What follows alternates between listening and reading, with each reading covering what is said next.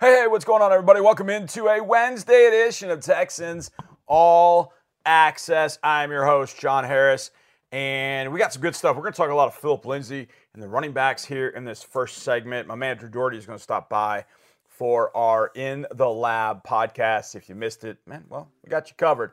But in the second segment, we're going to hear from a guy that I absolutely, I, I love and adore this guy. I think he is what a Houston Texan is all about. Came here in 2011 as a free agent from the Cincinnati Bengals, and I think he should go up in the Ring of Honor. That decision's out of my hands, but that's where I stand on Jonathan Joseph. He stopped by to spend some time with Marc Vandermeer, and that's going to be a really fun interview. So, J. Joe coming up in the next segment with uh, Marc Vandermeer. You got me and Drew to kick it off. And I'm not sure where the idea came for this. Oh, I do know. Um, Nick Ferguson, former Texan, and Drew got to know each other when Nick was here playing for the Texans. And we've been working on a Where Are They Now series throughout uh, our department. And so Drew talked to Shaun Cody and he talked to Nick Ferguson. And they stayed in contact, especially when the Texans signed Phillip Lindsay. And Ferguson was like, look, this guy, you're going to really like this guy we like him here in Denver. Not totally sure what's going on there, but drafted Javonte Williams. I don't know. Maybe they had an idea if they were going to draft Javonte Williams um, even before uh, they got rid of or, or allowed Phillip Lindsay to walk. I, a lot of things going on. Who knows? But Nick Ferguson was a big fan, is a big fan of Phillip Lindsay.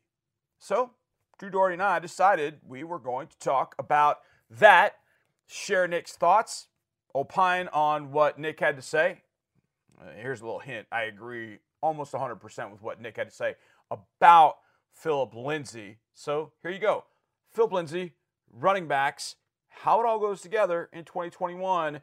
It's time. And we're glad that it's time. This is In the Lab. I'm Drew. That's uh, John.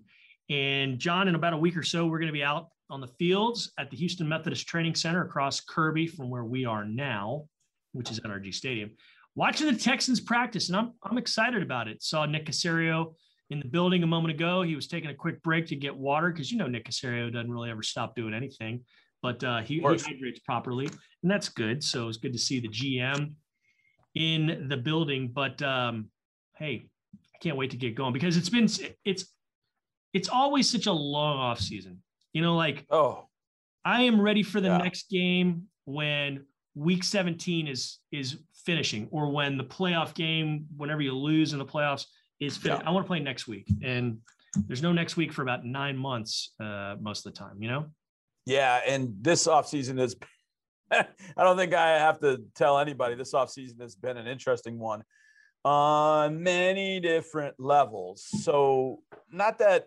training camp all of a sudden wipes it all away or that feeling away or whatever. No, no, no. But I mean, if you think about, man, think about it from this perspective, Drew. From March, middle of March 2020, I'm sitting, I'm in studio right now. I'm in the Dig on the Texans radio studio where we do a lot of work. And I remember being in here, and I think you were in here, and they were shutting the rodeo down. Yeah. For COVID. And I remember finishing up that week, and my family was going to the beach for a late spring break. And that's when full on COVID shutdowns was happening. The new NFL league year was starting. And then it all started kind of unraveling because a trade was made. And yeah. and it's like, man, from that point forward, it's been like oh, I mean, it, it feels sort of punching bag ish, but really, you can rewind. You can really, you can rewind to the, you can rewind to the kickoff uh, after you go up hmm. 24 nothing. That kickoff return that, I mean, that, that Mecole Hardman. Yeah. Yeah. Yeah. I mean, you're right, but either, but you're right. I mean, it's, it's been kind of a, you know, as Texans fans, you just like, man, where's the next punch coming we can from? actually keep going back and back and back. Yeah, we yeah, want to really play that game. Yeah. So anyway, yeah, let's but let's let's look forward. Yeah. And so you fast forward to now, and it's like, okay, you've gone through all that. You're still kicking, still got a squad ready to go. You got some new players you should be excited about. You got some uh, returners, you know, coming back, not punt kick returns, although you do have Andre Roberts coming in. Yeah. But you've got guys that, you know, Laremy Tunsil's thought to be one of the top three tackles in the league. You know, Zach Cunningham is one of the top 10 to 12 linebackers in the league. Um, so you, you've got you've got guys that you can be very, very excited about. And look, the, the quarterback situation is going to play out, and we'll, we'll let it play out and and and react accordingly when it's done or there's guidance or whatever happens. We have no idea. But I think that's part of it too, Drew, is, is there has been this kind of, I, I don't know. I mean, I get asked all the time. I know you do. Man, you're out and about and you see people. And I was actually getting my car service. This is probably about a month ago. I was getting my car service. I'm sitting there and this guy, I can feel this guy just staring at me. And I'm like, bro, what? And so I kind of looked up.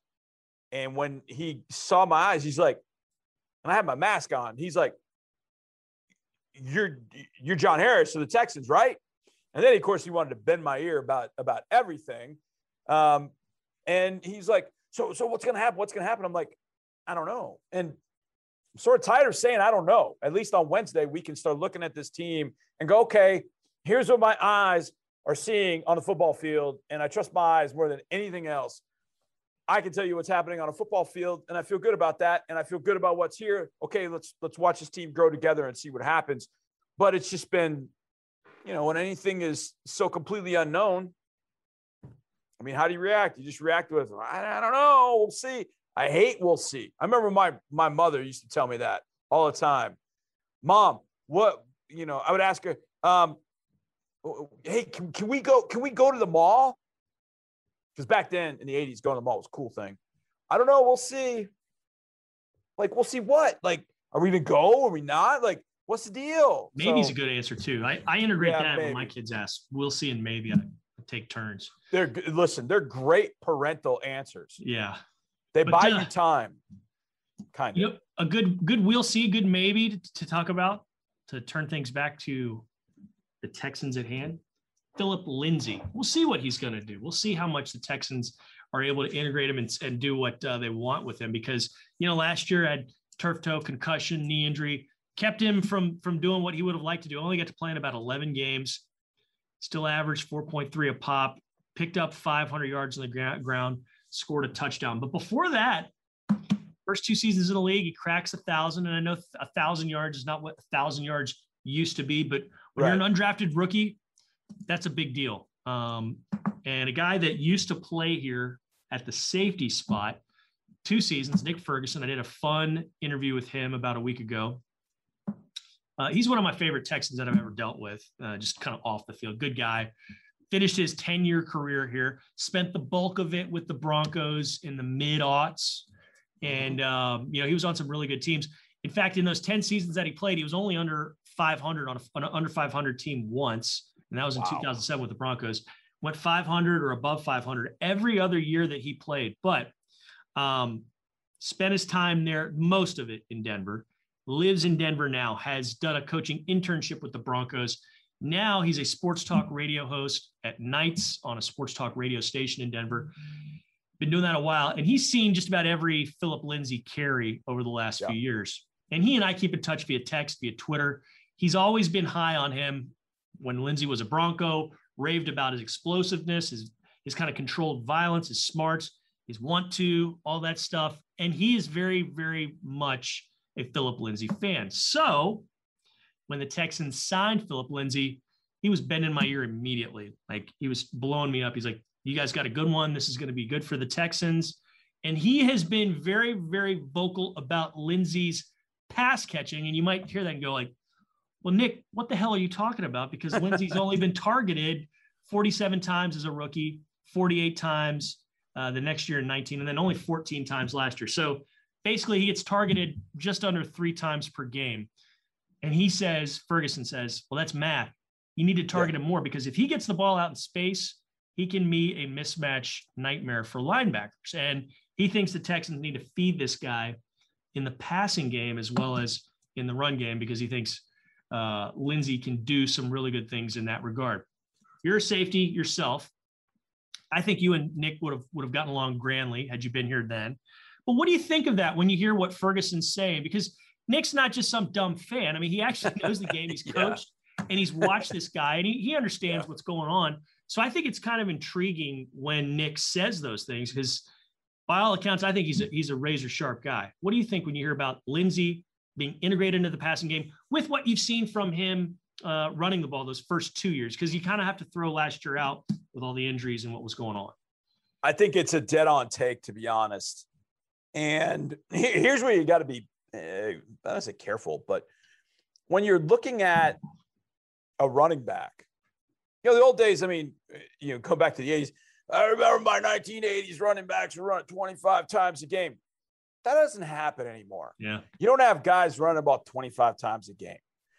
If you get guys in the 20 to 22 carries a game, that status, that, that's pretty good. I mean, you know, Derrick Henry carries it a lot. He carries it a lot. And he and, needs to. You need to give him that. I mean, he's right because one of those guys. He's the focal point. He's the focal point of that offense. So yeah. you know, Derrick Henry carried it 378 times last year, which is it's an enormous, enormous number. And they just kept feeding him and feeding him and feeding him. Now, if I do quick math, that's two, three, that's 23 carries a game. And on the flip side, he had only 19 receptions. Unfortunately, the longest receptions he had were against us, but that's 19 receptions last year. And he's never been, that was his highest number of receptions. So he had 397 touches. That's the number one back in the league. My point in all that is I think that Phillip, I think there's, there's a level of diminishing returns. I think the more that you use Phillip, mm-hmm. like if you if you're giving him the ball 20 times a game and then targeting him four or five times and he's catching three or four of those, you're talking, you know, that's Derrick Henry touch territory. But I think his rookie year, he had 192 rushes. That's 12 carries a game. Oh, he played 15 games, but but it's like somewhere between 12 to 14 carries. Mm-hmm. He caught 37 or sorry, 35 passes. So that's about two and a half, somewhere two and a half, three. That's like 16 to 17 touches. And that's a sweet spot, I think, for him. I, think, a, exactly. Yeah. And people ask, well, why why did you go and get four running backs? For this particular reason. Because yeah. I think there is a law of diminishing returns in some sense for guys. Okay, well, he averages five and a half carries for his first 100 attempts. Well, give it to him again. Another 100 carries, he's going to be. No, I don't think so. I think that's going to diminish over time. So I feel like his rookie year is maybe the best example of him at his best because he had the same number of receptions as a rookie as a second year guy, but he had 32 more carries, but he actually carried it less. His average went down. He went from a 5.4 yards per attempt average to 4.5. And that's what I like looking at. It's yards per attempt average. That yards per attempt number is when I look at it. 5.4, that's pretty darn good if you get that, even his middle year, second year at four and a half, Phillip Lindsay carries it 130 times at four and a half yards per pop. Talking about a guy that's at 600 plus 700 plus yards.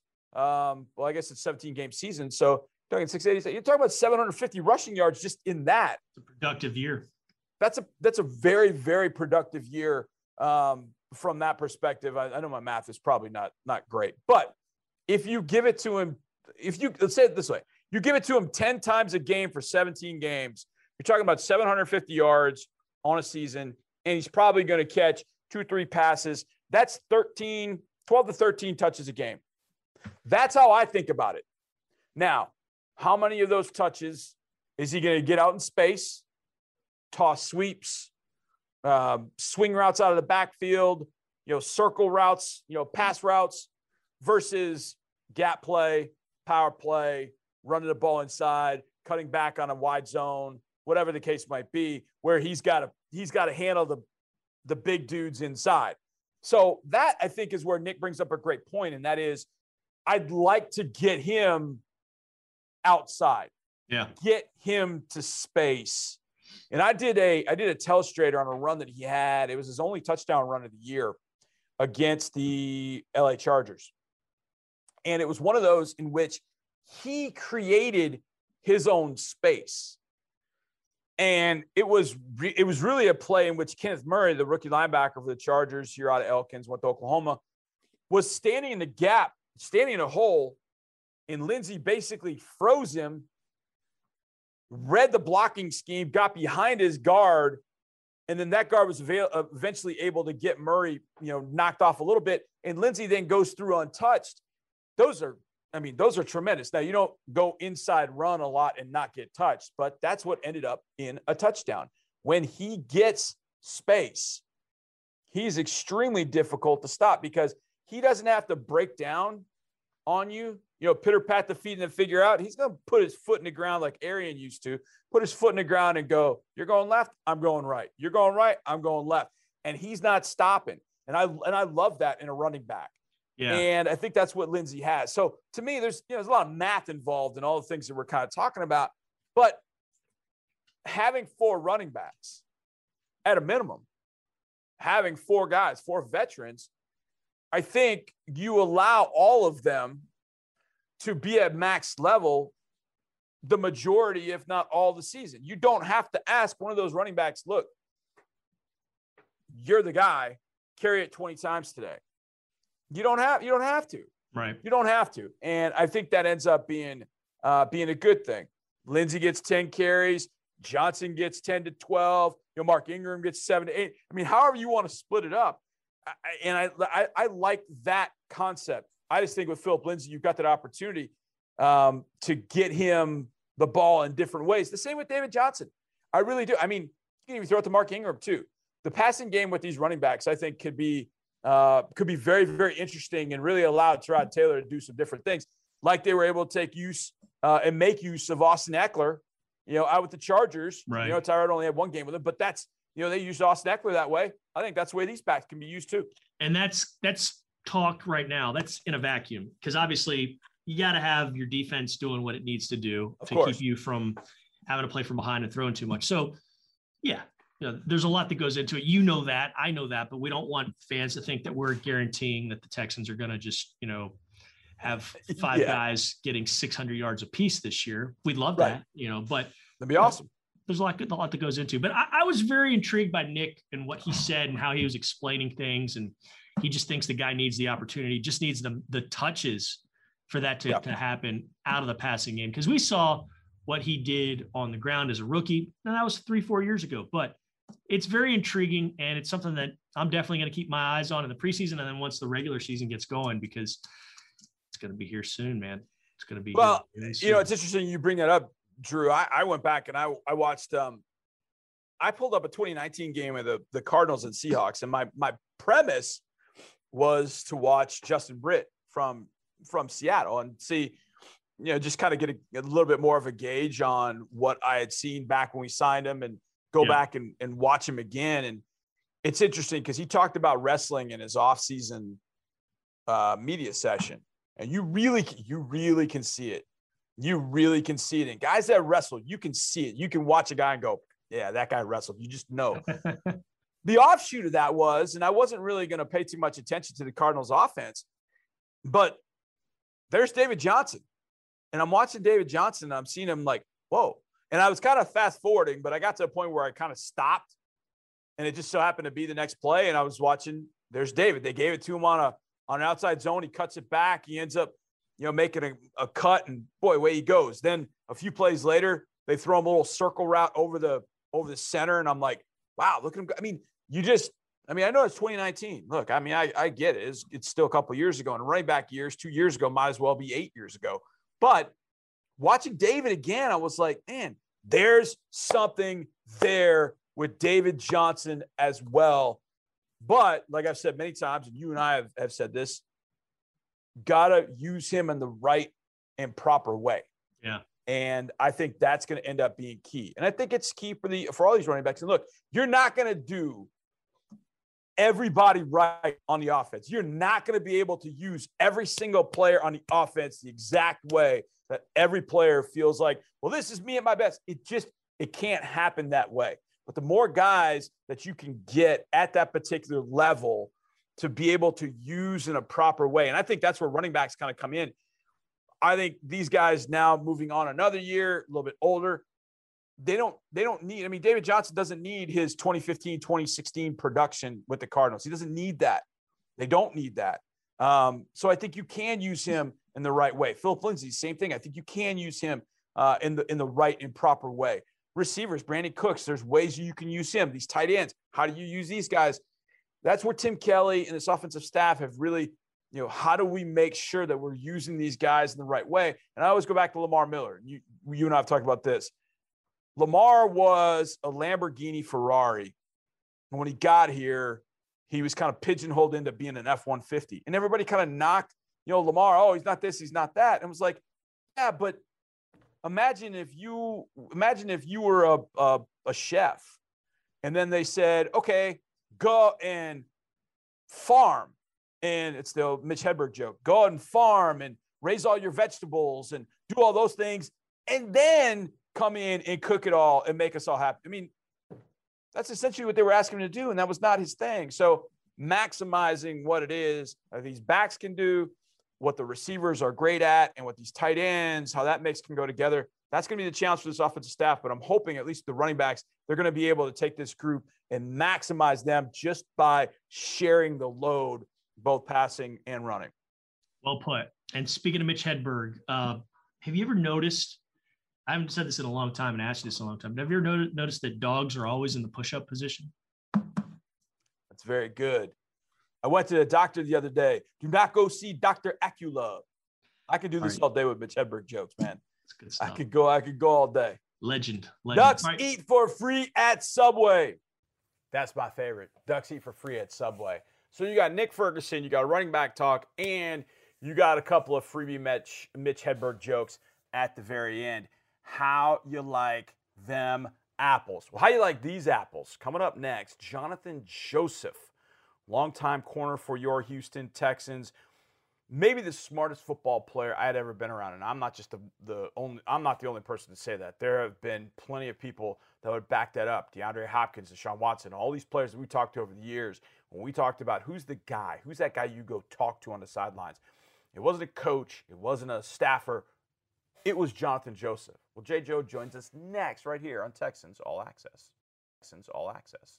Texans All Access. Welcome back to this Wednesday edition of Texans All Access. I'm your host, John Harris, football analyst, sideline reporter, and draft expert, guru, however you want to look at me. Back in 2006, I think it was, trying to figure out what I was going to say about a guy that was really kind of popping on radar screens and his name was Fred Bennett, University of South Carolina. I'd seen him play a little bit, like, okay, man, this, this guy Fred Bennett's got a little something. I think he's going to be a fun watch. And you go to watch him, and then you're like, wait a second, who's that guy?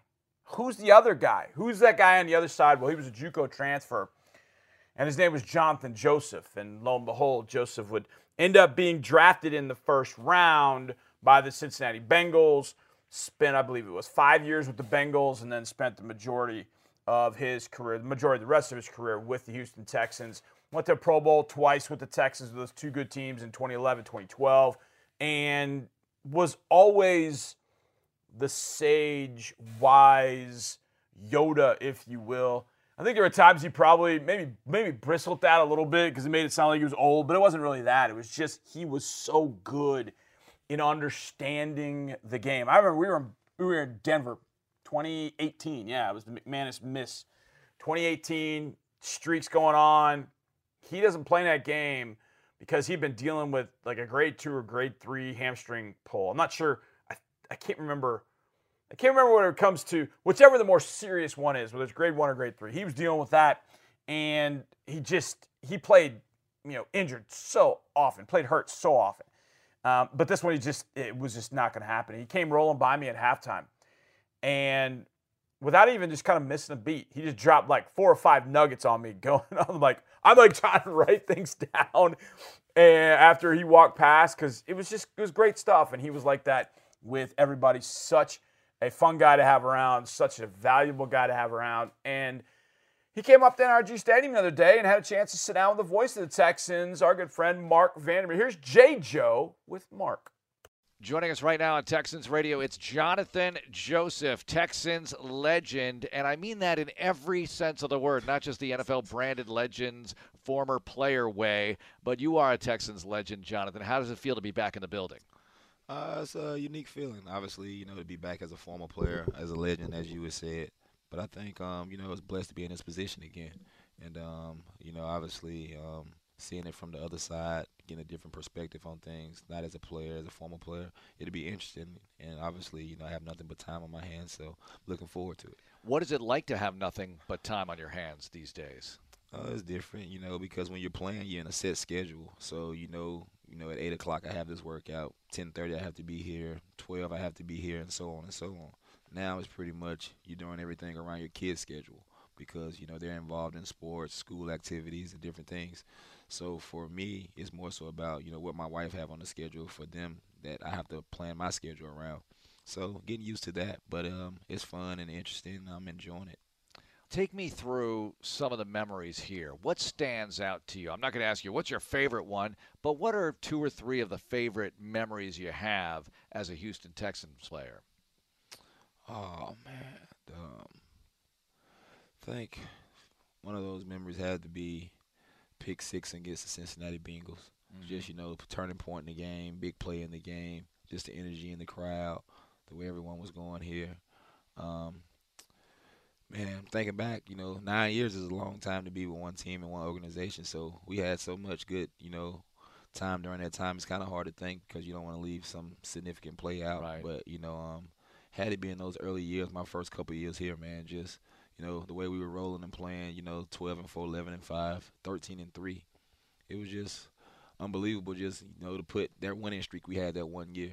Mm-hmm. Um, what was it, nine and zero oh or eight and zero oh or something nine like that? Nine in a row, yeah. Nine in a row. You know, just moments like that. That's hard to do in football. So mm-hmm. you think back on moments like that, you know, um, then you get to late in your career where you make a play to win the Buffalo Bills game and things like that. Yep. You know, so just being able to do it with different guys throughout different times in your career, but you know, under the same uniform means a lot in the same building. You know, when you got here and you paired up with Kareem in 2011, and Kareem was drafted the year before, his career changed. The defense chance, chance, chance in the secondary with you. Obviously, Watt was drafted that year, but things really started to change. But you were instantly a leader. You were only in year five, I think, at the time when you got here, but you already had this experience and this ability to mentor younger players. Where does that come from, do you think? What do you attribute that to? I think um, just obviously when I got to the league, um, I was one of the younger guys, obviously, with the draft, but we had a very heavy, dominant veteran team in Cincinnati. Mm-hmm. You across there, you had Carson Palmer as the quarterback, Rudi Johnson, the running back, Levi Jones, Willie Anderson, right tackle, Reggie Kelly, TJ Houshmandzadeh, Brian Simmons, you know, just all those guys, Brian Robertson, Justin Smith from the 49ers, mm-hmm. Mediu with Super Bowl MVP Dexter Jackson. So just wow. all those guys, and I walk in the locker room, I'm like, wow. When they talked, I listened, but they always try to guide me the right way and teach me the right things and make me do it the right way. And um, it paid off dividends for me. I seen my game take off to a whole different level just by you know listening to different guys, taking different information and applying to myself. And I always knew when I got to that stage and early on in my career, Marvin pulled me aside and gave me a pep talk, you know, about being a leader, about taking guys under your wing and helping younger guys out and things like that. And um, we did it in Cincinnati. My third year, I was a co-MVP with Leon Hall, who was a year younger. And um, we kind of took over that defense was the older guys because Geno Atkins, Carlos Dunlap, all those guys were young. Ray Maualuga, those guys were young. We were the veteran guys on that defense, but not particularly the team. Right. So we were the leaders upon that. So when I got here to Houston, we had all those guys on that defense: Connor Barwin, Brian Cushing, Shaun Cody was an older guy, but Tonio Smith, Mario Williams. Mm-hmm. So it's just natural to fit right in and just be myself, be you know obviously a confident guy that I'm able to go out and showcase my skills, but at the same time have confidence enough to help the next man out who's maybe fighting for my spot, maybe in the same room with me, but at the same time, we're trying to win as a team. So I've always looked at it as you're only as good as the last man on the roster. Jonathan Joseph joining us. What always struck me about you is you always seem to play no matter what the injury situation was. And it would take a lot to make you not play. In fact, several times I thought you were not going to come back into a game because you were being looked at or whatever. And the official word was return questionable. Usually, when that happens, questionable means out, but you would come back. So, what about that part of your game, Jonathan? Being able to play through injuries, and I know some are worse than others, obviously. I think you build it up somewhere. I don't know where throughout your career where you make your mind up. Certain things ain't gonna bother you as much, and you have to play through something. Have to play through pain. You know, I was young. Remember going up for a dunk in um, AAU basketball tournament, and the guy, you know, my finger was kind of still bent now, but I bent it on the rim. Uh-huh. And right there and there, I just popped it right back in place immediately. Went to the free throw line, knocked both down, and just kept playing. And didn't think about it as much. But now I look later on to life and a career, and a coach like Marvin Lewis, we had several talks. Told me that it was a difference between being injured and being hurt. And you know, as I got older, I understand that. Early on in my career, I was still kind of thinking like, "What are he talking about? Hurting?" but you know, if I'm able to go, you know, my 85% may be better than the next man 100%. Mm-hmm. percent And you think about that sometimes and like, wow, guys gonna actually say that. But hey, that's the way the NFL is. It's a business, and guys are professionals. So at the end of the day, if I'm able to go, I'm, my teammates are relying on me. I'm not gonna let those guys down. You come into the league with all sorts of great athletic ability, and you lit it up at the combine and everything like that. But you're a rookie, then you're a second year guy, and as you go on through your career, Jonathan, at what point does it become where hey, I know what's going to go on in that backfield. I know what the quarterback's going to do, or I've a pretty good guess anyway, a pretty educated guess. When did you get really comfortable mentally with the whole thing? How many years does that take? I think it takes about two years, and uh, truthfully, getting the right information from the right coaches. Okay. You know, that's helping you slow the game down and see the big picture of the game.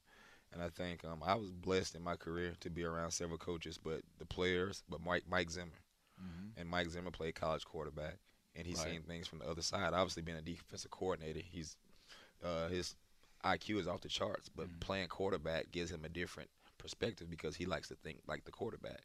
And for me as a defensive back, I've always thought how the quarterback would think. So I looked at it through that set of eyes. So when I watch film, I'm just thinking, what are they trying to do? Why they're moving the ball on this hash? Why they have this formation set? Or when they motion, it becomes this. And just watching it over and over and over till the picture slows down and I can see it clear. And when I got hurt in 2008, broke my foot, I went home, went to my mama's basement, and I watched every game on Sunday. Every game that I was have on the ticket on TV, just back and forth. And what I was doing was just catching on to the same routines. Oh, they got eye near with this, they're running this, and it was team after team after team, and that just gave me even more confidence. What I'm seeing is I can believe it and take it to the game. Wow, that's awesome stuff. Now, offensive players, not only your defensive teammates over the years, but offensive teammates have come to you for advice. How flattering is that when an offensive player wants to know, "Hey, what are you seeing out there? How could I get better? Or what are what am I missing as an offensive player?" How does that make you feel? I think it makes me feel great, you know, um, because they put the trust in me to get the right information. And you know, for me, I've always been a guy.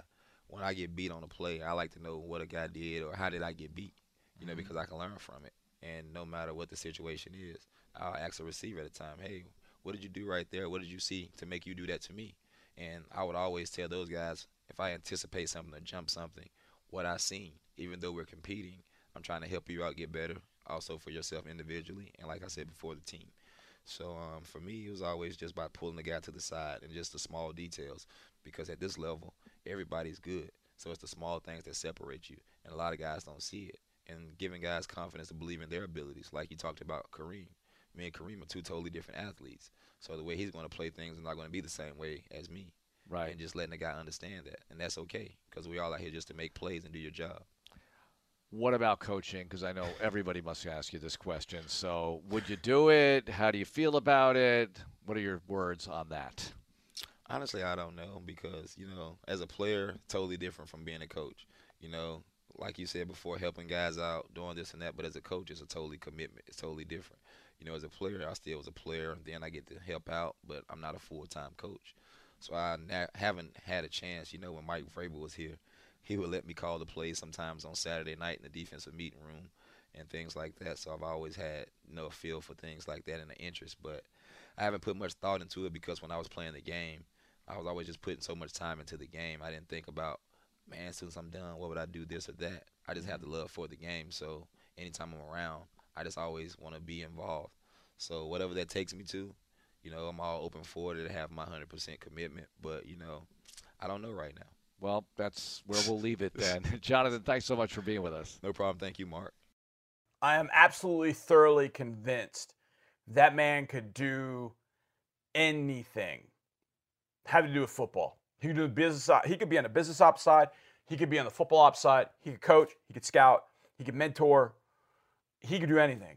He would be a fabulous addition to the Texans in some way, shape, or form. Or back where he's from in Rock Hill. I know his family is is all here in, in Houston. Hopefully, he stays here uh, in Houston, in the Houston area, and can be with the Texans. Man, he would be someone I would want on my. I, I'm creating my own coaching staff, and I got two people I want on it. Jonathan Joseph's one of them. There's another one uh, who I would absolutely want on that coaching staff uh, that I'm putting together, but that'll be for a different day and time. How about that? All right, we get back. We'll go around the league. Plenty of things happening as uh, every getting about that much closer. I think a few teams are reporting this week. Some rookies are already in uh, camp in certain places. So we'll talk about all that's going on in the NFL next, right here on Texans All Access. Texans All Access. Texans All. We got one final segment this Wednesday edition of Texans All Access. So glad to be with you. I am John Harris, football analyst, sideline reporter for your Houston Texans. And throughout the year, outside of Texans games, we have an opportunity with the Texas kickoff to kick off the season, the Battle of Piney Woods, and then, of course, uh, the Texas Bowl at the end of the year. We have some tremendous college football that comes through our stadium and comes through our city.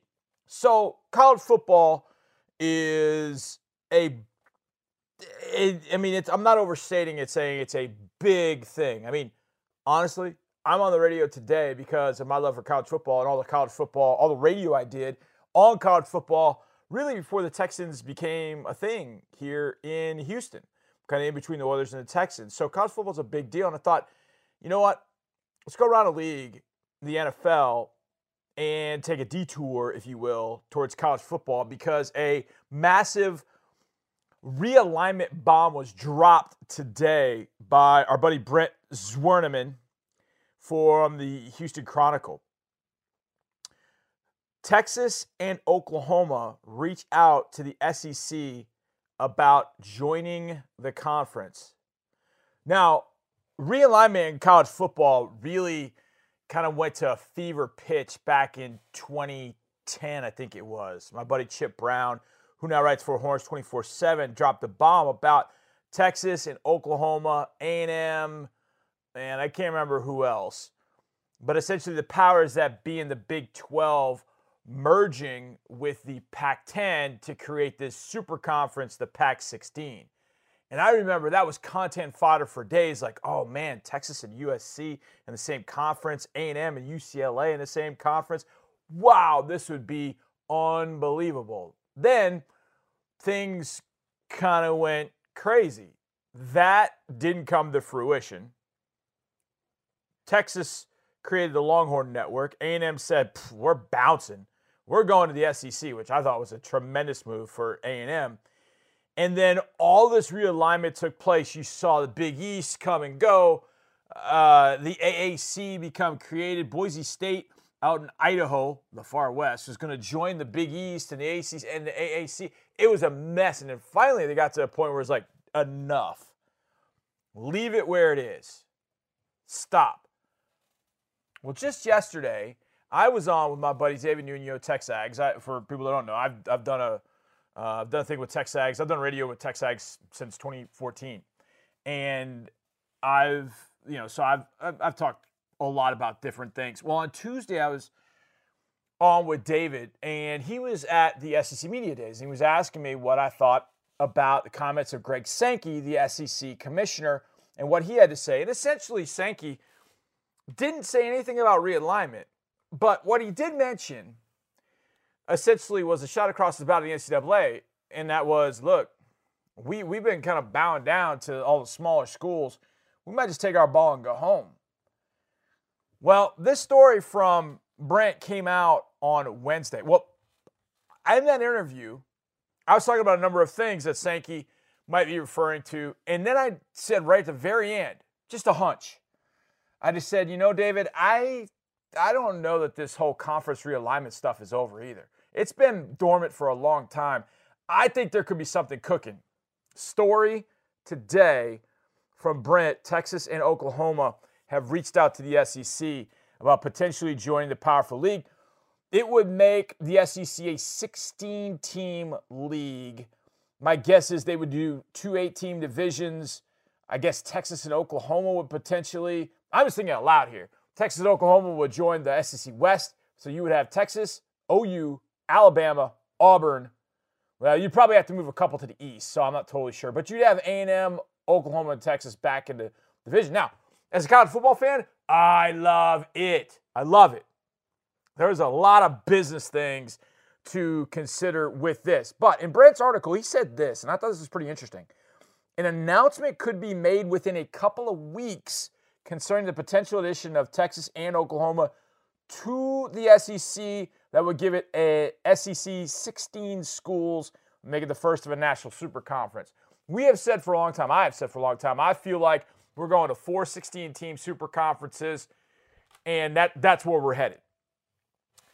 If these 16 teams are what make make up the SEC, oh my gosh, it is the super conference.